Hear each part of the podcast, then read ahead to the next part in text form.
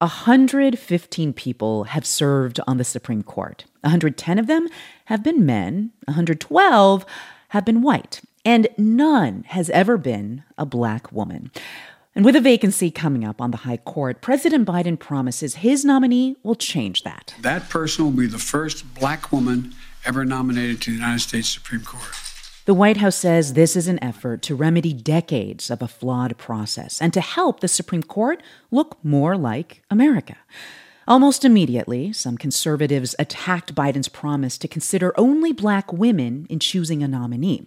Take, for example, Republican Senator Ted Cruz of Texas, who called Biden's pledge racist. You know, you know, black women are what six percent of the U.S. population. He's saying to 94% of Americans, I don't give a damn about you. You are ineligible. In fact, Cruz said Biden's vow to nominate a black woman to the Supreme Court was actually, quote, insulting to African American women. Then there's this from Republican Senator Roger Wicker on local radio station Supertalk, Mississippi. The irony is that the Supreme Court is at the very same time hearing cases about uh, about this sort of affirmative racial discrimination. Yes. And, and, and, and, while adding someone who is the beneficiary of, uh, of this sort of quote. Uh, the pushback that has already erupted against Biden's Supreme Court nominee, specifically the criticism that Biden is valuing identity over qualifications, got us thinking of a story that unfolded more than 50 years ago when the White House announced another path breaking judicial nominee. The president said to me, uh, well, we're going to announce your uh, appointment to the bench today. I said, today? Constance Baker Motley was the first black woman ever appointed to the federal bench. You hear her there in the documentary, The Trials of Constance Baker Motley. He said, Well, we don't have to do it today. I said, Oh, no, it's all right. We'll do it today. I just, nobody told me. We wanted to understand the obstacles that confronted Motley on her path to confirmation in 1966, the perceptions about why she was picked, and the critiques her detractors leveled against her. So we talked to her biographer, Harvard University's Tomiko Brown Nagin. She had vast experience, was an excellent lawyer, clearly qualified for the post. Nevertheless, she did face criticisms that essentially she was not qualified for the position. Consider this the conversation today about Biden's pick echoes some of the same questions that emerged when the first black woman was nominated for the federal judiciary. Constance Baker Motley's identity and lived experience loomed large in the debate about her fitness to serve. And President Johnson's choice to elevate a black woman while under pressure to send a political message worked for and against her. It's a story that feels familiar today, more than half a century later. From NPR, I'm Ailsa Chang. It's Thursday, February 9th. This message comes from NPR sponsor Smartwool. They're committed to sustainability, using natural, responsibly sourced merino wool in their gear and recycled materials in their packaging. Shop Smartwool base layers, socks, and accessories at smartwool.com. This message comes from NPR sponsor Arctic Wolf committed to ending cyber risk through their cloud native Arctic Wolf platform and 24 7 concierge security solutions. Learn more at arcticwolf.com/slash NPR. It's Consider This from NPR.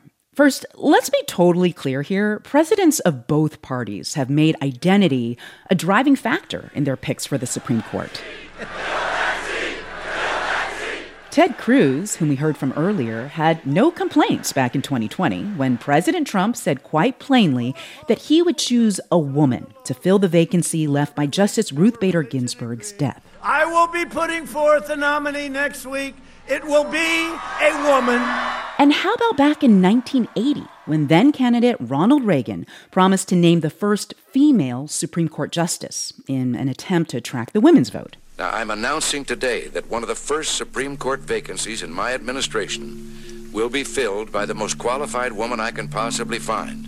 And after selecting Sandra Day O'Connor, Reagan tapped Antonin Scalia for the High Court, in large part because of his Italian background. And then there was President George H.W. Bush. Even though Bush said publicly that race played no role in Clarence Thomas's appointment, his staff told the Washington Post at the time that Bush focused almost exclusively on, quote, minority or female candidates.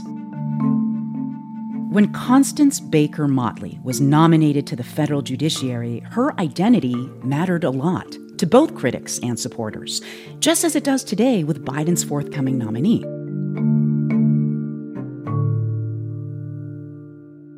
1966, when President Lyndon B. Johnson decided to nominate Motley to the U.S. District Court for the Southern District of New York, civil rights leaders all over the country praised the choice.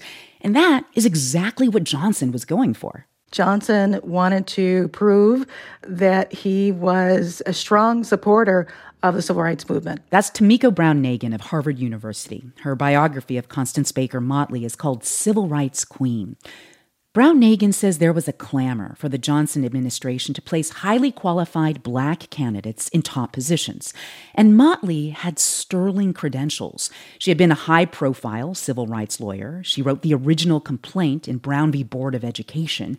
She had served in the New York State Senate and was Manhattan Borough President. Johnson vetted Motley thoroughly, and she got rave reviews. All of them said the same thing that she would be a terrific addition to the bench because of her skills and qualifications, and at the same time, she would be a breakthrough appointment a breakthrough appointment. And yet, it was Motley's identity as a black woman and prominent civil rights lawyer that led some Democrats to wonder whether her nomination would be too politically risky. Her race was specifically mentioned as a drawback when President Johnson initially wanted to appoint her to the U.S. Court of Appeals.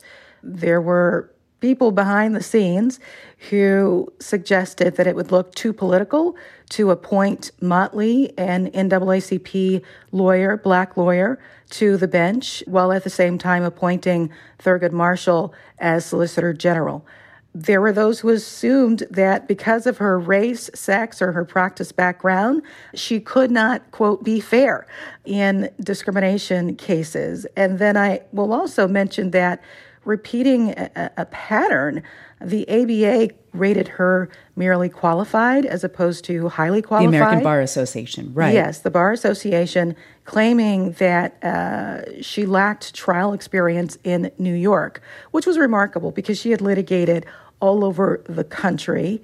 Uh, Including so, being the first black woman to argue in front of the Supreme Court. That's correct. Constance Baker Motley argued and won nine of 10 cases that she argued before the Supreme Court. And those cases were landmark cases across a, a number of areas from civil protests to school desegregation to the right to counsel. Meanwhile, the man who would preside over Motley's confirmation hearing was adamantly opposed to the choice of Motley. Senate Judiciary Chair James O. Eastland, a plantation owner from Mississippi, openly defended segregation. He had called black Americans, quote, an inferior race.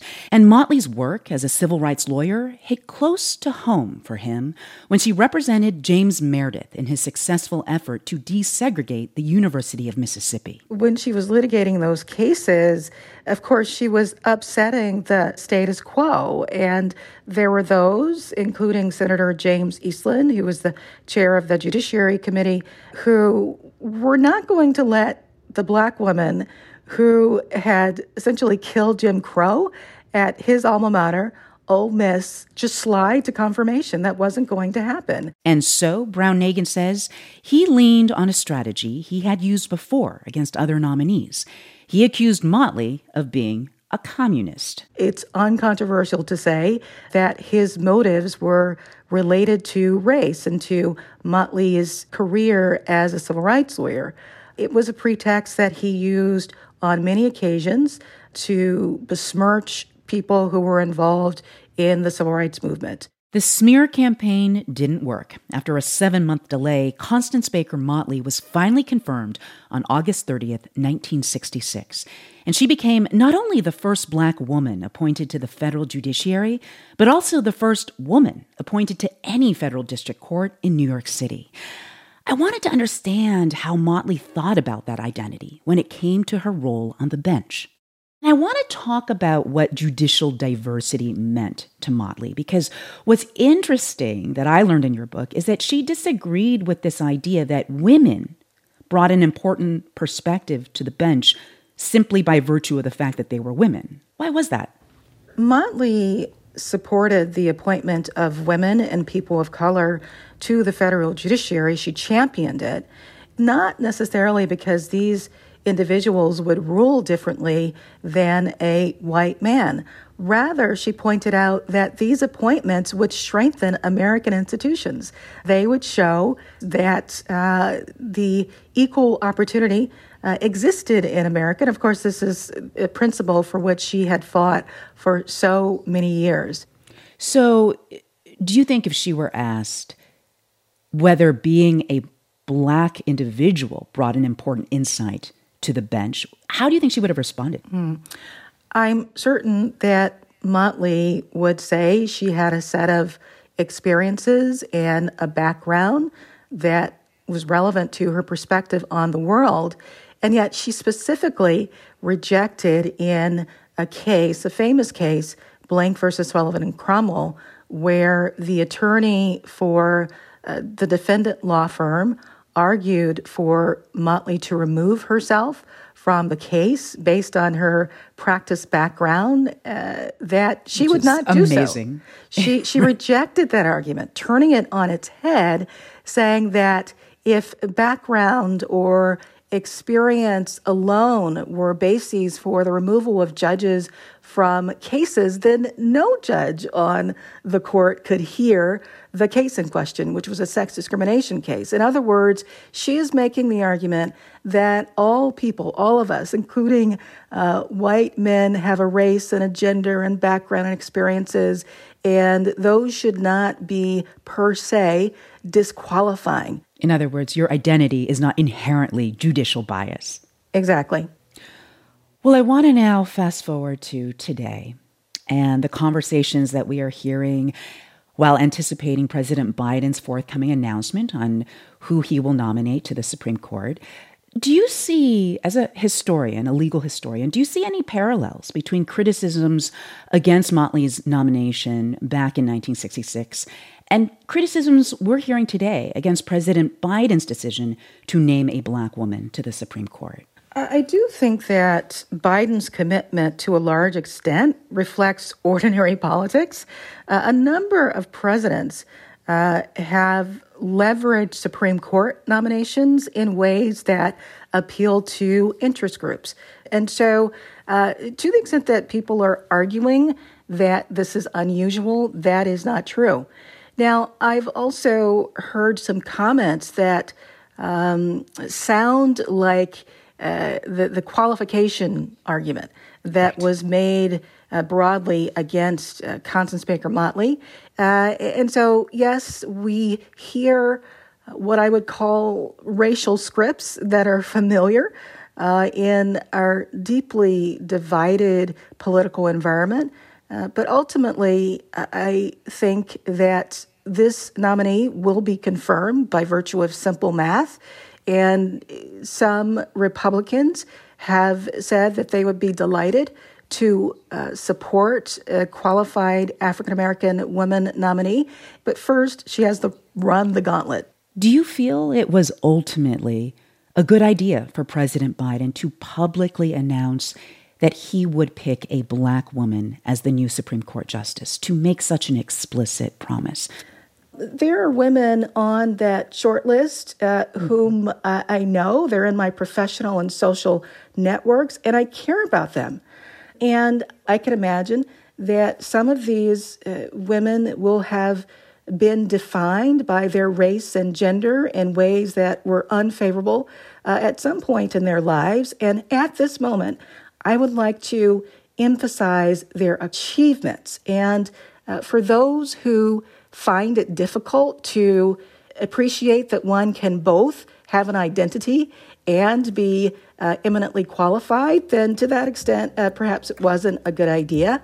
Uh, but as I said, Ailsa, this uh, move by Biden mostly reflects ordinary politics. That's Tomiko Brown Nagin, Dean of Harvard Radcliffe Institute. She is the author of Civil Rights Queen, Constance Baker Motley, and the Struggle for Equality. It's Consider This from NPR. I'm Ailsa Chang.